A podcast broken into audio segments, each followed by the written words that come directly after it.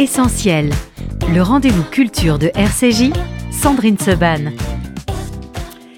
Ce matin, dans Essentiel, vous le savez, toute la semaine, nous euh, organisons une série d'émissions consacrées aux 80 ans de la rafle du Veldiv. Nous en parlons avec euh, des rescapés, des historiens, des témoins, euh, des justes, des familles de justes, également de ce qu'on appelle la, deuxième ou troisième génération. Et nous avons voulu également parler des grandes œuvres culturelles qui ont contribué à faire connaître cet événement aux Français, à la France. Et parmi ces grandes œuvres, il y a bien évidemment le film Monsieur Klein. Et nous avons l'immense honneur ce matin d'être en compagnie de l'un des scénaristes, mais de tellement plus de ce film, Costa Gavras. Bonjour. Bonjour. Merci beaucoup, Costa, d'être euh, avec nous ce matin. Euh, J'avais eu le plaisir de vous recevoir il y a quatre ans déjà euh, pour vos mémoires. Euh, Va où il est impossible d'aller, c'était aux éditions du Seuil. C'était un, un, bonheur absolu et je crois un de mes plus beaux moments de, de radio. Et vous avez eu la gentillesse, quand je vous ai dit que nous allions organiser cette semaine spéciale, de nous dire, bah oui, bien sûr, je viens pour, pour parler de, de Monsieur Klein.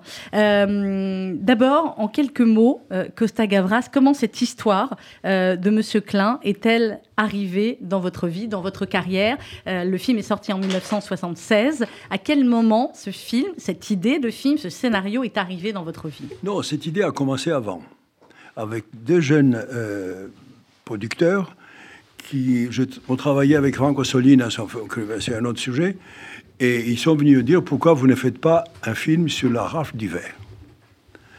J'ai dit oui, voyons. Et puis j'ai lu des livres, surtout un livre à l'époque, il y avait un grand livre. Et on a parlé avec Franco Solina, c'était à Rome. Lui, tantôt il venait à Rome, tantôt manger, euh, il venait à Paris, tantôt manger à Rome pour travailler avec lui. Et euh, après avoir discuté beaucoup, j'ai aperçu qu'on ne pouvait faire qu'un documentaire. Mm-hmm parce qu'il n'y avait pas d'histoire personnelle, où il y avait des histoires personnelles, mais on ne pouvait pas les contrôler, et on ne pouvait pas non plus euh, trouver des vraies personnes pour raconter des vraies histoires, pour ne pas avoir à les inventer. Mais en discutant de tout cela, et, Franco ne lisait pas les livres en français très bien, moi je lis mhm. beaucoup, beaucoup de livres, et, je, en discutant, on s'est dit pourquoi, on est tombé sur, sur quelqu'un qui s'était qui était considéré comme juif sans l'avoir été. Et on s'est dit, peut-être là, c'est quelque chose d'intéressant. Voilà. Alors, on a commencé à discuter. J'en parle à Belmondo. Je lui dis, voilà, j'ai travaillé là-dessus. Et il me dit, ah oui, mais ça m'intéresse beaucoup de le faire. Je lui dis, mais il faut faire une sorte de très français, presque franchouillard, qui tout d'un coup, on lui dit, le juif. Il dit, moi, juif Et il dit, tu as dit ça, etc. Et voilà, c'est parti comme ça. Et on a on dit, voilà, essayons de faire ce film. Et on a commencé, on a fait, on a passé plusieurs mois, et on a, on a écrit Monsieur Klein. Alors on voulait l'appeler, comment on l'appelle, etc. Je parlais avec Simone Signoret, mais dit, je dis Klein, mais je dis Klein, c'est peut-être français aussi, mais il me dit c'est ça qui est bien. Klein, peut-être est français et juif. Alors, Donc c'est Simone Signoret finalement qui vous a orienté vers l'idée de l'homonymie. Vers, le nom, vers le nom surtout, oui, oui. Simone connaissait très bien les, toutes ces histoires-là. Et, voilà, et on a travaillé, on a fait le scénario. On a fait le scénario. Et pendant tout ce temps, j'en parlais avec Belmondo, je lui expliquais mhm. les différentes histoires, les différents moments de, de, l'évolution du personnage. Il était très content. Et puis, euh, voilà. Et puis, on est arrivé au jour où il fallait conclure. Et les jeunes euh, producteurs ont eu des exigences telles que c'était impossible de les suivre. Et au bout d'un moment, parce qu'il y avait, en plus, il avait notre agent, tous les deux, c'était Gérard Lebovici, grand agent.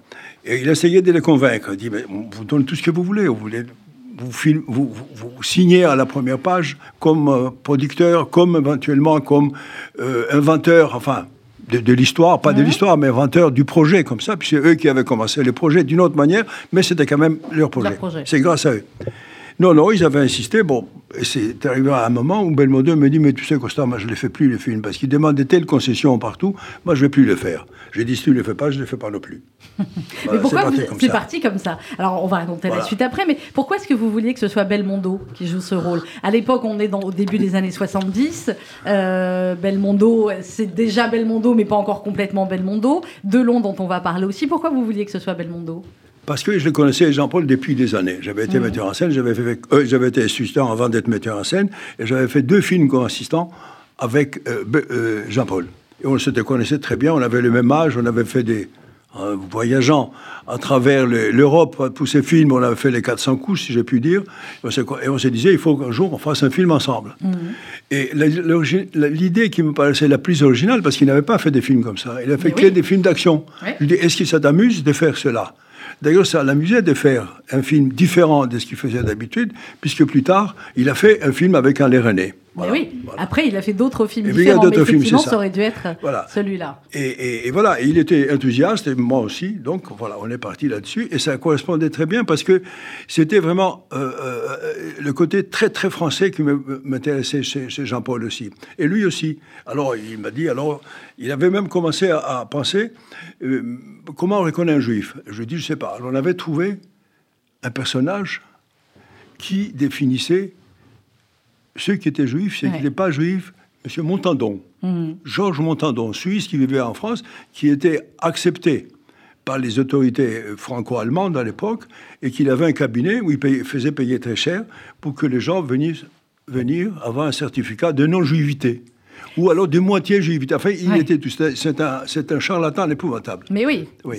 Et c'est comme ça que ça commence aussi. C'est comme ça que commençait le film aussi. Voilà, c'est ça. Avec Puisque j'avais trouvé ces personnages, j'avais trouvé des articles sur lui parce qu'il a été, je crois qu'il a été exécuté. Non, enfin, je ne sais plus. À la fin, il a eu un procès contre lui et puis il était mort. Bref, je crois qu'il était parti en Suisse, si je me souviens bien. Et c'est comme ça. et alors, avec Jean-Paul, on, discutait de cela, je lui avais expliqué, et, et, et puis, quand Jean-Paul a dit je ne le fais pas, voilà, je dis, vous savez, quand on travaille tellement avec un acteur de si près, et on, s'est dit, bon, on abandonne. Et je l'ai abandonné, j'ai abandonné, et c'est là où on a fait section spéciale, aussitôt après. Mhm. Parce que Perrin, sachant que je ne faisais pas euh, M. Klein, et que j'étais vraiment, depuis un an, un an et demi, plongé dans cette période-là, il m'a dit, est-ce que j'achète le droit de ce livre, est-ce que tu veux le faire? Voilà. Et du coup, ça a enchaîné sur autre chose. Alors, on va revenir après Une histoire cinématographique.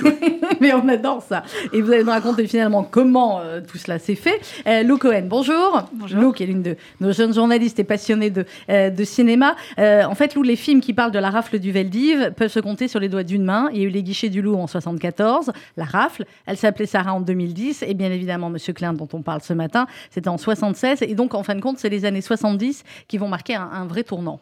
Exactement, il y a des livres, des documentaires et des films sur le Veldiv qui sortent à ce moment-là. Vous l'avez dit, Les Guichets du Louvre est le premier film français à le faire, mais il n'a pas vraiment marqué les esprits.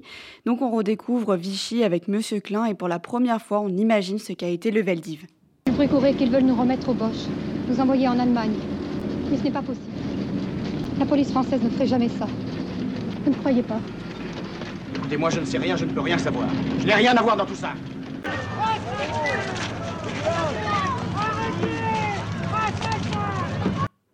8 minutes, c'est le temps que dure cette scène de la rafle, la dernière du film qui laisse un goût amer. Les spectateurs ont vu ce qu'il s'est passé, ce que Vichy et les Français ont fait, mais avec des changements pour amplifier euh, l'aspect dramatique. La scène se passe en hiver sous la neige alors que la rafle s'est déroulée en plein été.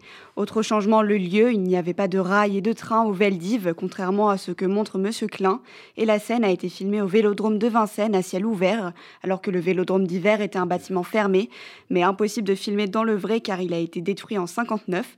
Monsieur Klein reconstitue donc ce qui a été effacé, mais ce n'est pas l'exactitude historique qui était recherchée par Joseph Lozé. Il s'attache à rendre visible le chaos, la violence, la séparation des enfants de leurs parents et le départ vers le camp de la mort, tout ça par la police française. Dans les rues de Paris, pendant les prises de vue, j'ai eu de nombreux exemples d'un antisémitisme, d'une violence et d'une stupidité incroyables. Mais ce n'est pas un film sur l'antisémitisme. C'est un film sur la stupidité du racisme. Joseph Lozé se justifie de ses écarts. Son film est une fable d'avertissement, avertir sur ce qu'il s'est passé en France et dans d'autres stades. Il, il, citait par exemple celui de Santiago au Chili, événement que vous avez dénoncé, Costa Gavras, dans Missing. Et même s'il y a des changements historiques dans Monsieur Klein, tout semble réel et pour cause. Beaucoup de figurants sont des rescapés du Veldiv et de la Shoah. Certains n'ont pas pu participer car c'était trop éprouvant de revivre ce moment, mais d'autres l'ont fait et on revoit le film d'une autre manière en sachant ça. C'est un film qui a évidemment marqué les esprits aussi pour ça, et c'était très important pour Alain Delon, et on va en parler après avec Costa Gavras, de porter ce film. Exactement. Allez-y, Costa. Une petite chose, c'est que c'est vrai que les, les, euh, général Pinochet a utilisé le stade, mais il n'y avait pas d'enfants. Oui. Il n'y avait pas de, enfin, il y avait des femmes, des jeunes femmes, mais il n'y avait pas d'enfants. Mm. Ce qui était l'horreur au, au d'hiver, c'est qu'il y a des enfants, des familles entières. Et beaucoup d'enfants. Oui. Alain Delon, donc, qui a porté ce film et qui, pour qui c'était extrêmement important. Exactement, et il en a témoigné plusieurs fois. Je suis battu pour arriver à faire ce film, je me suis battu pour le faire avec Lozet. Il le disait en 76, il s'est battu, c'était à la sortie du film, et en 2003 pour Le Monde, il disait je devais le faire. Et même si Monsieur Klein n'a pas eu le succès espéré à l'époque, il est resté dans les mémoires et heureusement, parce que sans Monsieur Klein et d'autres films, on ne saurait pas ce qu'il s'est passé. Personnellement, j'ai appris l'histoire de la Shoah, l'histoire du Veldiv grâce au film et pas à l'école. Donc Monsieur Costa Gavras, je tenais à vous remercier d'avoir joué un rôle dans mon éducation pour ça. Oui, Alain, c'était parfait d'ailleurs.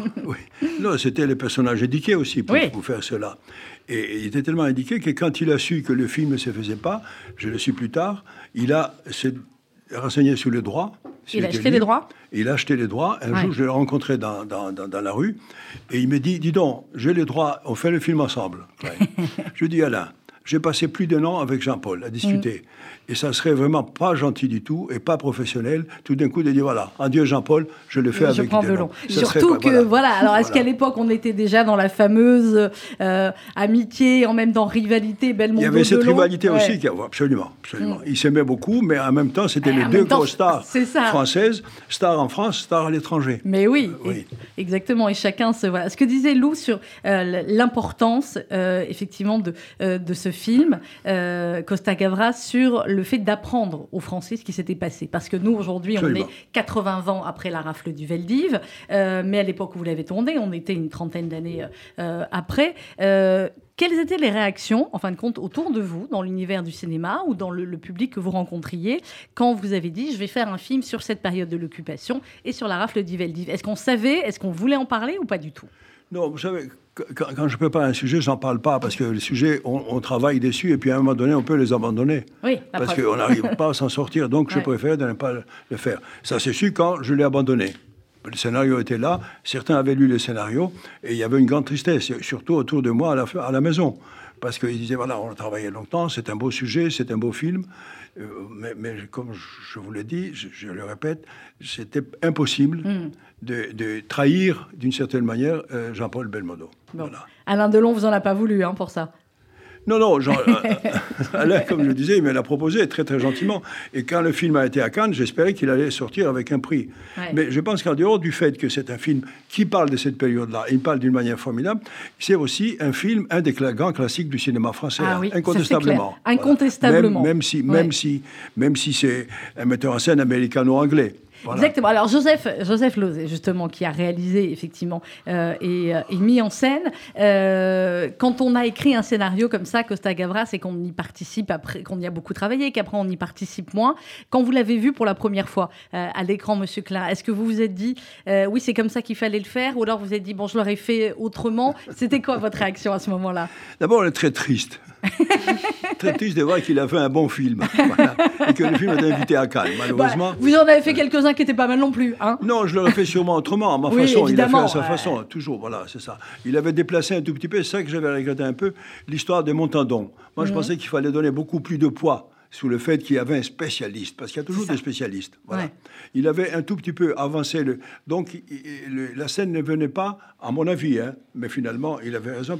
mais c'est vrai qu'au tout début du film, effectivement, cette scène, elle choque euh, tout de suite. Moi, j'ai revu le film ce week-end avec, avec ma fille, qui a 12 ans et demi, qui commence à savoir effectivement, et heureusement, ce qui s'est passé à cette époque-là. Et c'est vrai que la première scène du film l'a effectivement beaucoup marqué, en mode, c'est comme ça qu'on essayait de savoir qui était juif. C'est ça, voilà. Euh, Moi, je, je l'aurais mis enfin, je pensais le mettre, oh, dans le scénario original, il y est, c'est quand tu arrives au maximum. Oui. Et il a fait toutes les démarches pour, pour dire non, je ne le suis pas. Et il dit, voilà, je vais aller chez Montadon. Voilà, c'est ça. Donc il y avait une autre façon dramatique de voir la chose. Mais, mais là aussi, ça marche très bien, voilà. Hum. Euh, dans le film, alors évidemment, c'est Alain Delon, mais il y a aussi un casting euh, assez incroyable, et Michael Langsdale, Jeanne Moreau, Gérard Jugnot, euh, qui était tout jeune, mais on a l'impression qu'il n'a pas changé, en fait, c'est incroyable, contrairement à, à d'autres. Joseph Lozé, qui est donc un réalisateur anglo-américain, comment il était perçu à l'époque, le fait que ce soit finalement un Américain qui réalise un film sur une histoire extrêmement franco-française. bah, euh, Vous savez, Lozé vivait en France et en Angleterre depuis des années. Hmm. Il avait fui le macartisme, etc., etc. Il vivait ici. Donc, il était considéré comme un grand metteur en scène, mais qui était parmi les nôtres. Ce n'est pas la première fois qu'un metteur en scène étranger euh, faisait un film en, France et en français. Voilà. C'est vrai que son français n'était pas. Il n'avait pas un très bon français, Lozé, mais puis il a fait le film très bien. C'est il était bien entouré, il a fait les films très bien. Il disait il y a un instant, Joseph Lozé, dans, l'extrait qu'on a entendu, ce n'est pas un film sur l'antisémitisme, mais sur la stupidité du racisme. Est-ce que vous êtes d'accord avec ça, vous qui avez fait un nombre incalculable que Stagavras de films sur la stupidité du racisme, sur les totalitarismes, sur euh, ce que peut devenir un, homme et faire un autre homme? Non, non, moi je suis. C'est un film sur l'antisémitisme, évidemment. Je suis plus Tim Costa Gavras. Absolument. Ouais. Absolument, parce que vous comprenez, vous avez un État qui envahit la France, qui occupe la France, un État français qui, ensemble, tous les deux, acceptent de faire cela, mhm. acceptent que cela existe. Parce que les journaux qui existaient, qui ont, qui ont été publiés, soi-disant pour les juifs, c'était pour recenser les juifs et pouvoir les arrêter plus tard, etc. etc. Donc l'État participait directement ou indirectement à cela. D'ailleurs, à la rafle dont vous avez parlé, l'État a participé complètement, la police, ils ont même répété ils ont répété les endroits où ils devraient aller les soirs, les voitures, enfin les, bus, les bus pour les ramasser. Et, euh, quelques deux ou trois jours après, je crois, ils ont été le faire. C'est comme ça que certains, c'est comme ça que certains ont pu être sauvés parce qu'ils avaient pu repérer effectivement qu'il y avait. C'est ça, euh, l'État, et notamment Pétain et son groupe. Alors c'est pour ça que récemment, quand on a parlé de Pétain, c'était d'une grande tristesse de voir que deux Français et des Français, disons intellectuellement de niveau assez élevé, continuer à dire non, Pétain n'y était pour rien. Bah, parce que c'est de la manipulation et, autres, vous avez raison. Et que malheureusement, l'intellectuel élevé ne, ne, veut pas dire vérité historique. Euh, et effectivement, à un moment donné, il, il le dit. Et c'est, enfin, dans le film, il y a une, une, femme qui le dit, mais enfin, non, c'est pas possible. La police française ne ferait jamais ça. ça. Ah, mais c'était la, c'était la grande. Euh, tout le monde croyait à ça, croyait que Pétain était là pour sauver. D'ailleurs, on le dit encore aujourd'hui, il a sauvé des juifs. c'est, incroyable. C'est ça. Euh, euh, voilà. Donc, c'est, cette crédibilité, ou cette justification plutôt, elle existe toujours pour dire que voilà, Pétain n'y était pour rien. Mm. Mais et que la police française, oui, oh, la police française, on le sait depuis, il a participé complètement. Oui, avec le, participé, de police, etc. Et puis, Mais, mais c'est vrai qu'on peut comprendre dans le euh, dans l'imaginaire, dans ce que pensaient les, les Juifs français euh, de l'époque, qui étaient totalement français et qui avaient confiance en leur police. Certains ont été effectivement euh, se faire recenser, même Monsieur Klein, hein, en l'occurrence, il, va dire bah écoutez, il y a un problème, c'est pas moi, j'ai reçu le journal Information Juive et c'est pas moi, je sais pas pourquoi je l'ai. Il y avait euh, euh, c'était inimaginable de penser que euh, une telle chose, une telle rafle, de telles rafles pouvaient arriver. Ah oui, absolument, surtout en France. Alors, souvent on a dit non, c'était pas les juifs français, c'était les juifs étrangers. C'est vrai qu'il y a des juifs étrangers, beaucoup de juifs étrangers, mais tous y ont passé, n'est-ce pas si on peut dire. Le, père de mon ami Jean-Claude Grimbert, il était juif étranger, mais il a été pris avec les autres. Lou Cohen, vous avez une question, si pour Costa? Justement, on voit que dans le film, il n'y a aucune présence des nazis. On parle que des Français. C'était fait exprès pour se concentrer que sur cette partie de la guerre. Absolument.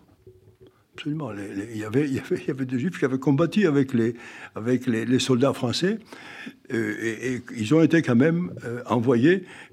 à un moment donné, il semble qu'ils ont essayé, enfin, le gouvernement français a très timidement essayé de dire non, pas les, grands héros, etc. Mais mmh. ils ont très vite ils ont très, vite, abandonné l'idée, oui. Et les héros de la guerre 14-18, euh, pareil, clairement. Pourquoi est-ce que vous avez choisi, euh, en fait, dans le, dans le scénario, euh, ce moment-là de la guerre? Il y a beaucoup d'autres moments de la guerre qu'on aurait pu raconter. Autrement, pourquoi ce moment avant, avant la rafle et, pour terminer le, film, même si c'est pas, vous n'êtes pas le réalisateur du film, mais pour le scénario, d'aller jusqu'à la rafle et de raconter cette rafle?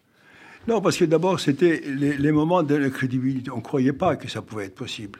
Voilà. Donc, euh, les gens ils pensaient que tout ça, c'était normal. Il y avait un, journal. Bon, les juifs étaient dans la rue, mais il y avait l'étoile jaune. Mais ils se disaient, bah, bon, voilà, c'est un signe, quoi. Voilà. Euh, je pense que certains devraient le prendre comme une décoration, finalement. Mais, et, donc, c'était un, moment où il n'était pas le pire moment de, de, de, de la déportation. C'est pour cela. Euh, je pense, je ne me souviens pas exactement pourquoi à ce moment, mais je pense qu'une des raisons, c'était cela. C'était celle-là. Euh, vous, Costa, euh, comment vous avez appris cette histoire sur, euh, sur la France? Vous, on le sait, vous êtes grec, d'origine grecque. Vous avez déjà commencé, en fin de compte, avec votre famille, à, combattre le totalitarisme et, les, et, ce qui n'allait pas, on va dire, dans certains mouvements politiques. pourquoi vous avez voulu ensuite, dans chacun, enfin, dans beaucoup de vos films, dénoncer des totalitarismes différents? Ou euh, des, idéologies euh, fascistes euh, différentes, que ce soit effectivement en France, que ce soit en Allemagne, que ce soit au Chili, que ce soit, enfin, on va pas citer tous les films entre La Veu, Z et tous les autres. Qu'est-ce qui, qu'est-ce qui a fait ce déclencheur-là? Oh, peut-être parce que quand j'étais enfant, j'ai vécu à un pays où, il n'y avait pas beaucoup de justice. on ne respectait pas l'homme pour ce qu'il croyait, pour ce qu'il était comme mon père par exemple. Et puis je suis venu en France et j'ai découvert qu'on pouvait parler de ces choses-là. il y avait la liberté de penser. était parti. Il y avait des livres, il y avait des articles, on pouvait parler à l'université, etc. Et voilà, ça, ça m'intéressait encore plus. Et c'est vrai que je pense aussi que pour un, point cinéaste, il est impossible de ne pas toucher à ces projets. Je pense à toutes les époques, il y aura des cinéastes, même dans les années à venir, où on parlera, parce que chaque fois on découvre quelque chose de plus, mhm. quelque chose de nouveau, quelque chose d'incroyable. L'incroyable, à la base, c'est quoi? C'est qu'un État, on dit un État, l'Allemagne. Ce n'est pas que l'Allemagne. On s'aperçoit qu'il y a beaucoup, beaucoup d'États, ils ont suivi, la plupart d'États européens. Mais un État, officiellement, décide d'exterminer un peuple. Ça, c'est quand même inouï. Ça s'est arrivé dans d'autres endroits, mais sans que l'État donne l'impression d'être présent ou essayant d'arrêter ça. Jamais, au, jamais au, même niveau et jamais avec la même entreprise industrielle. Voilà. Hum. On, on accusait des individus, mais là, c'était l'État. L'État et toute son organisation. Donc ça, c'était quelque chose d'unique. Unique d'autant plus que cela se passe en Europe. Parce que l'Europe, jusqu'alors, elle avait tout vu, des guerres, des, racismes, tout ce qu'on veut, mais ça, pas encore. Donc c'était le maximum, c'était le top qu'on pouvait faire. Après avoir fait, dans cette Europe même, des lois extraordinaires, humanistes, et, des arts extraordinaires, des C'est ça. Donc c'est un pays, et c'était un continent euh, qui ne justifiait pas une situation comme cela. Et j'ouvre une parenthèse, Costa Gavras, qu'on parle de la guerre et du continent européen. Évidemment, avec cette guerre euh, qui fait rage à quelques centaines de kilomètres de nous, euh, en Ukraine, c'est quelque chose, euh, comme beaucoup, que vous ne vous imaginiez pas revoir de votre vivant, de notre vivant en Europe. Et c'est quelque chose qui vous fait peur ah, ah oui, ça fait très peur. Ça fait très peur parce qu'on s'aperçoit que chez les hommes, parfois, tout est possible. Le pire. Et ça, c'est le pire pour l'Europe. Pour ce que je disais juste avant. On a tout vu, on a même vu la déportation des Juifs, enfin, cette espèce de, décision d'État. Là, on voit un autre État qui décide de faire la guerre à un petit État pour des raisons de territoire, etc. Il a chercher d'autres moyens pour, pour, pour, négocier cela. Il arrive avec des tanks et des canons. Ça, c'est absolument incroyable pour l'Europe. Donc, on s'est dit, le pire est toujours possible. Il faudra des cinéastes encore pour le dénoncer. Hein il faut sinon parler de ça. Dénoncer ou pas dénoncer, moi, le mot dénonciation, il est un peu juste à mon avis. À mon avis, il faut parler, il faut montrer. Hmm. On vous disait quand on était petit, vous montrez du doigt, il faut pas. Non, au cinéma, je dois montrer du doigt. Alors, c'est ça justement, Costa Gavra, c'est quoi le cinéma? C'est montrer du doigt ou montrer aux gens ce qu'ils n'auraient pas vu ou, leur montrer autrement? Non, montrer, c'est qu'on pense personnellement des choses. Il faut qu'un film soit personnel. Je pense cela. Vous l'acceptez ou vous l'acceptez pas. C'est mon opinion. C'est comme quand on est autour d'une table et mm. chacun dit son opinion. On peut le, combattre, on peut être contre lui, mais il dit son opinion. Euh, je pense que le cinéaste ne peut pas être une sorte de, quelqu'un qui réunit tous les éléments pour dire voilà ce qu'il faut faire, voilà ce qu'il faut penser. Non, sûrement mm. pas. Il dit moi je pense à ça, qu'est-ce que vous en pensez? On vous dit bah fichez-nous la paix. Ou alors ah écoutez, qu'est-ce que vous savez plus? Dites-en plus. Voilà je pense que c'est cette relation de l'art d'une manière générale avec le spectateur. Est-ce que ça ne manque pas un peu aujourd'hui, Costa Gavras, euh, les cinéastes justement euh, qui montrent euh, avec leur avis personnel les grands, les grands problèmes de l'époque? Parce que des films comme vous en avez fait, évidemment qu'il n'y a qu'un seul Costa Gavras, ça c'est clair, mais les, grands, très grands films que vous avez fait, comme Missing, comme Music Box, la petite Lalou, elle n'avait pas vu encore Music Box, je lui dis tu vas me le voir ce soir. J'en ai vu d'autres. Elle en a vu beaucoup d'autres, comme L'Aveu, comme Z, comme voilà tous ces films-là incroyables.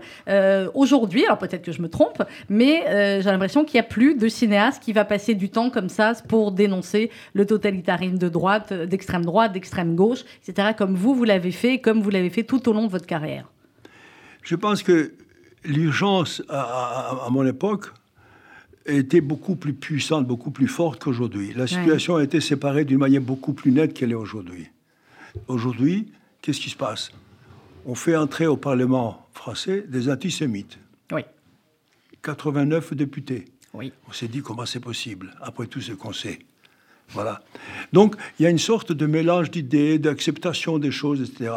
Mais je pense que les cinéastes parlent quand même beaucoup de notre société. Il ne faut, pas faut pas dire que...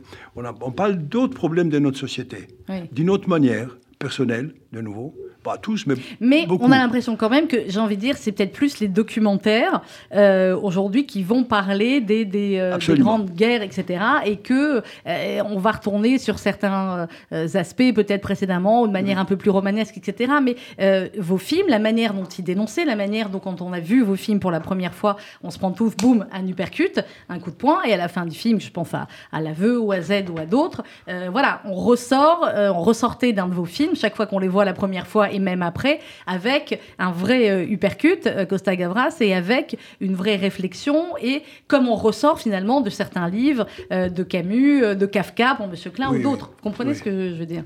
Je sais pas, j'ai pas d'idée là-dessus. Je peux pas dire, je peux pas dire accuser qui que ce soit, dire pourquoi vous ne faites pas de film comme ça. Non, non, bah, parce qu'il y a qu'un Costa Gavras. C'est qui mais... Non, non, bien sûr. Moi, j'ai eu ce sentiment.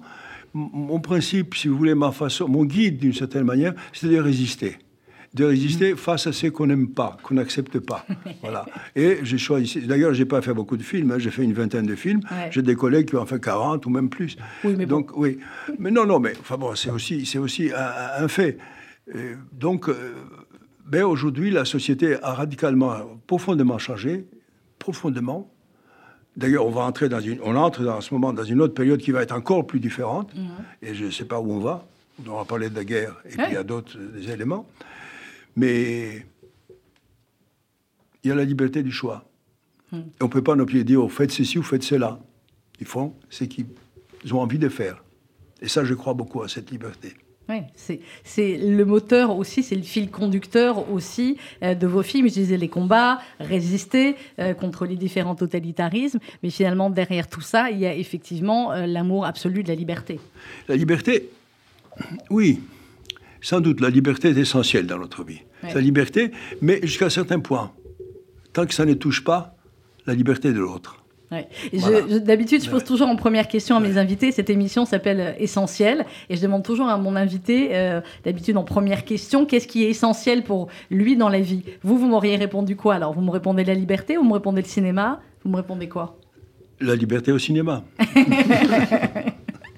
C'est incroyable, Lou Cohen. Vous avez une question encore sur Monsieur Klein? Moi, je me demandais pour le Veldiv, comment vous avez imaginé toute la scène? Parce qu'il y a peu de photos, ça, la police française s'en est assurée. Il y a très peu de témoignages de ceux qui ont survécu. Donc, comment vous avez pu tout, tout imaginer pour cette scène, en fait? On a pensé à ça, je vous dis. Pour on a passé plus de six mois, huit mois à discuter pour la liberté, hein, pour le, pour le rafle, pour essayer de mettre comment on peut la faire.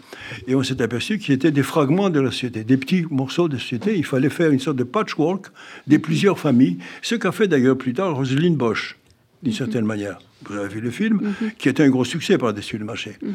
Mais, mais c'est à ça qu'on a pensé. C'est ça qui nous a d'ailleurs fait dire non, on ne peut pas le faire peut pas le faire parce que ça n'est plus un film. Parce que moi, je crois aussi qu'un un, film, c'est aussi un spectacle. Bien sûr. Le cinéma, c'est un spectacle. On voit un spectacle, on ne va pas mhm. pour écouter une sorte de discours de X ou Y. Mm -hmm. C'est pas un discours académique non plus. C'est un spectacle. Et dans ce spectacle, il faut qu'on produise, il faut qu'on tente d'avoir des émotions. Et c'est avec des émotions que le spectateur doit partir. Et avec ces émotions, il fait ce qu'il veut. Il en discute, ça le touche, essaye d'en apprendre plus, etc., etc. c'est euh, ce spectacle au cinéma. Alors on sait que les, derniers chiffres des, euh, du cinéma depuis le Covid sont pas sont pas terribles terribles. Hein. Les gens malheureusement ne retournent pas autant au cinéma qu'avant. c'est alors certains disent bah, c'est l'offre qui séduit plus et d'autres disent ben, les gens ont pris des mauvaises habitudes pendant le Covid de regarder trop de films à la télé ou trop de séries, etc. Comment est-ce qu'à votre avis on peut redonner envie aux gens de retourner au cinéma parce que rien ne vaut une salle de cinéma? Non, je, vous disais tout à l'heure que nous avons un changement profond de la société avec les numériques, déjà depuis mm. longtemps. Avec le Covid, a renforcé cette idée-là de changement. Et c'est vrai que les gens sont habitués de voir des films, beaucoup de films, autant de films qu'ils veulent, à la maison. Bon, ça. Et moi, je dis qu'il faut voir les films en salle, parce que c'est là où on a une vraie relation avec, avec l'œuvre. Mais ces changements-là, j'espère qu'avec le temps, les gens reviendront au cinéma. Parce c'est là où le meilleur endroit et la meilleure façon de, regarder un film et de, de, goûter un film et de, profondément. partager, Absolument. partager aussi avec d'autres parce que il y a plusieurs, plusieurs euh, éléments. C'est-à-dire qu'on choisit d'aller au cinéma. On va au cinéma. Il y a d'autres personnes. Donc, vous voyez, c'est, socialement, c'est un, un événement. Ce soir, ce soir, on est avec la patoufle, avec le patoufle, avec le café, avec, on voit des drames terribles. Mais oui, on voit la rafle. Alors, qu'est-ce qu'on y passe? Tandis que dans le cinéma, il y a le silence. Quand il y a des choses. Il y a un silence total. Donc, on communique avec le silence. On se dit, voilà, il y a 60 personnes ou, 400 personnes qui sont avec moi, qui pensent comme moi. Voilà, c'est aussi ça le cinéma.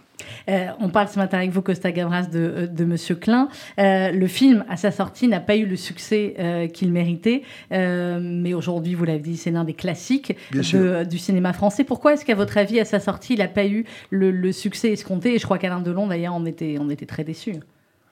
Je ne sais pas si Alain était déçu, mais Alain, je pense qu'il devrait être très content aussi parce qu'il a fait un grand film. Il a fait quelques autres, mais celui-là, c'était parmi les plus grands quand même, incontestablement. Je ne sais pas, on ne sait pas pourquoi les films ne marchent pas, on ne sait pas non plus pourquoi les films marchent. oui, on est d'accord. On est d'accord. On va écouter Alain Delon justement parler, parler du film et on continue à en parler avec Costa Gavras. C'est Klein Robert Klein. Robert Klein, vous avez dit. Vous êtes bien Monsieur Klein Je ne suis pas votre Monsieur Klein. Insaisissable Monsieur Klein. Monsieur Klein Bonne chance à vous, Monsieur Klein. Ça, c'était la bande-annonce euh, Costa Gavras euh, sur ce monsieur Klein. Effectivement, a cette atmosphère que Joseph Lozé a mis et que vous avez écrite dans le, scénario, c'est une atmosphère extrêmement euh, mystérieuse, effectivement, au début, au fur et à mesure. Ça ressemble à du Kafka. il y a eu beaucoup de, de, critiques qui, qui l'ont dit. Une atmosphère particulière comme ça. Le but était aussi qu'on ne comprenne pas tout de suite et qu'on ne voit pas qui était l'autre monsieur Klein. C'est ça. C'est-à-dire que l'atmosphère, là, voilà, c'était le choix de, le choix de Lozé. C'est le choix qui il a eu raison parce que ça fait un très beau film. Mais l'autre choix pourrait être aussi cette, cette, période qui devenait peu à peu pesante. Oui, mais c'est ça, au fur et à mesure du film. voilà, voilà. L'idée aussi, l'idée que c'était, je sais pas, pas dans le film, mais l'idée que c'était des gens qui regardaient, mais pourquoi ils portent une étoile jaune et, et pas moi Je peux porter les enfants, surtout. On avait une toute petite scène. Pourquoi il porte Je voulais porter une? Et les parents disaient non.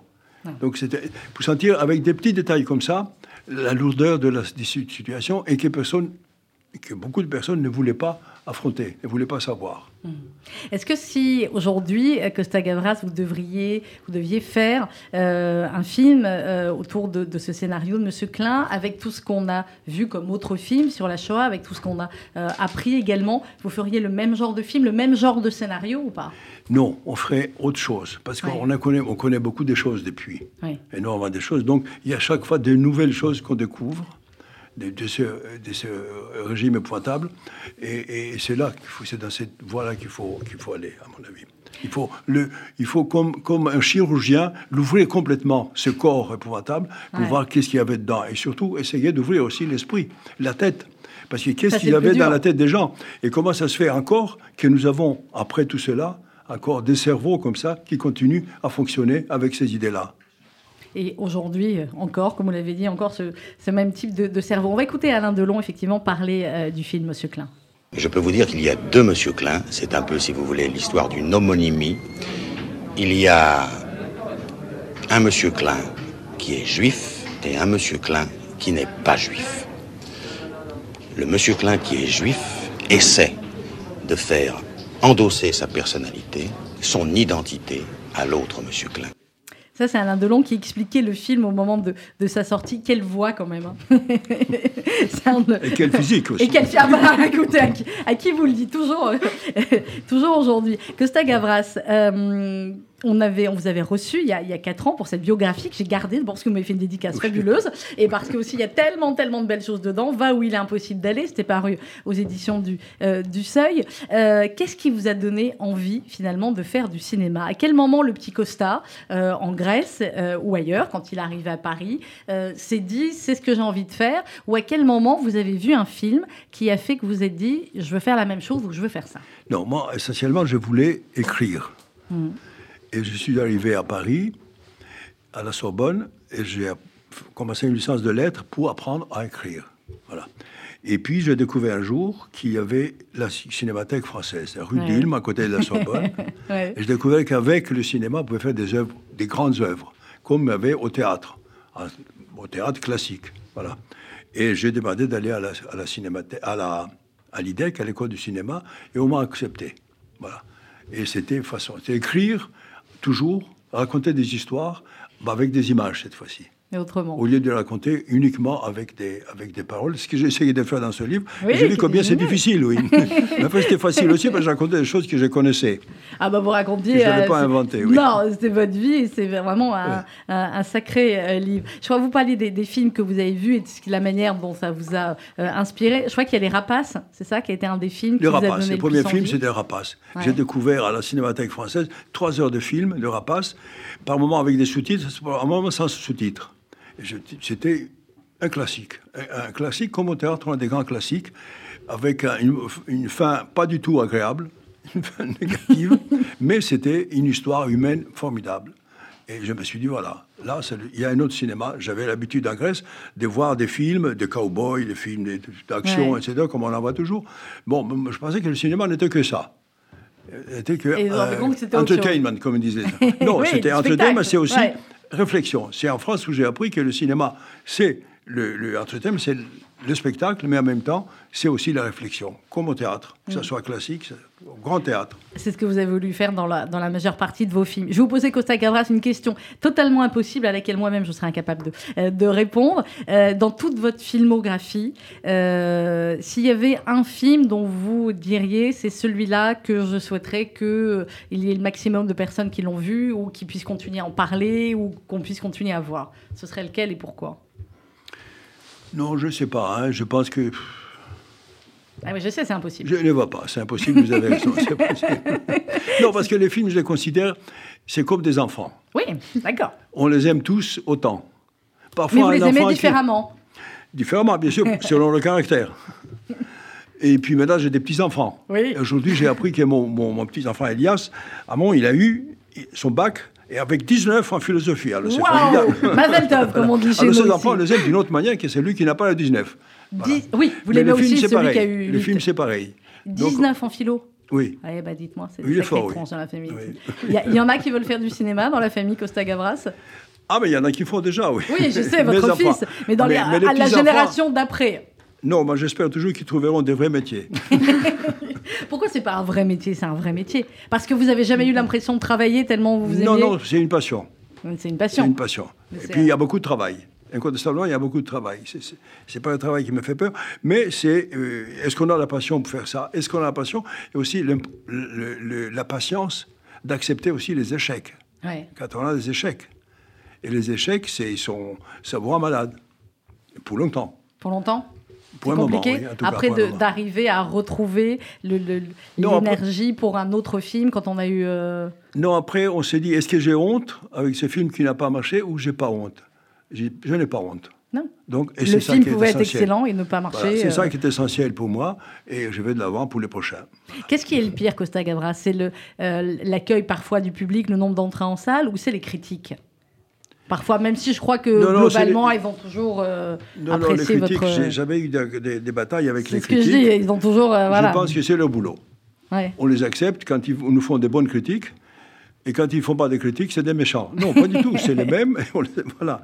Non, je pense que c'est le public. Il faut que le public aille voir les films. Enfin, s'il va pas le film, c'est pas de la faute du public, c'est la faute du metteur en scène. Il y a quelque chose qui n'a pas marché. Oui.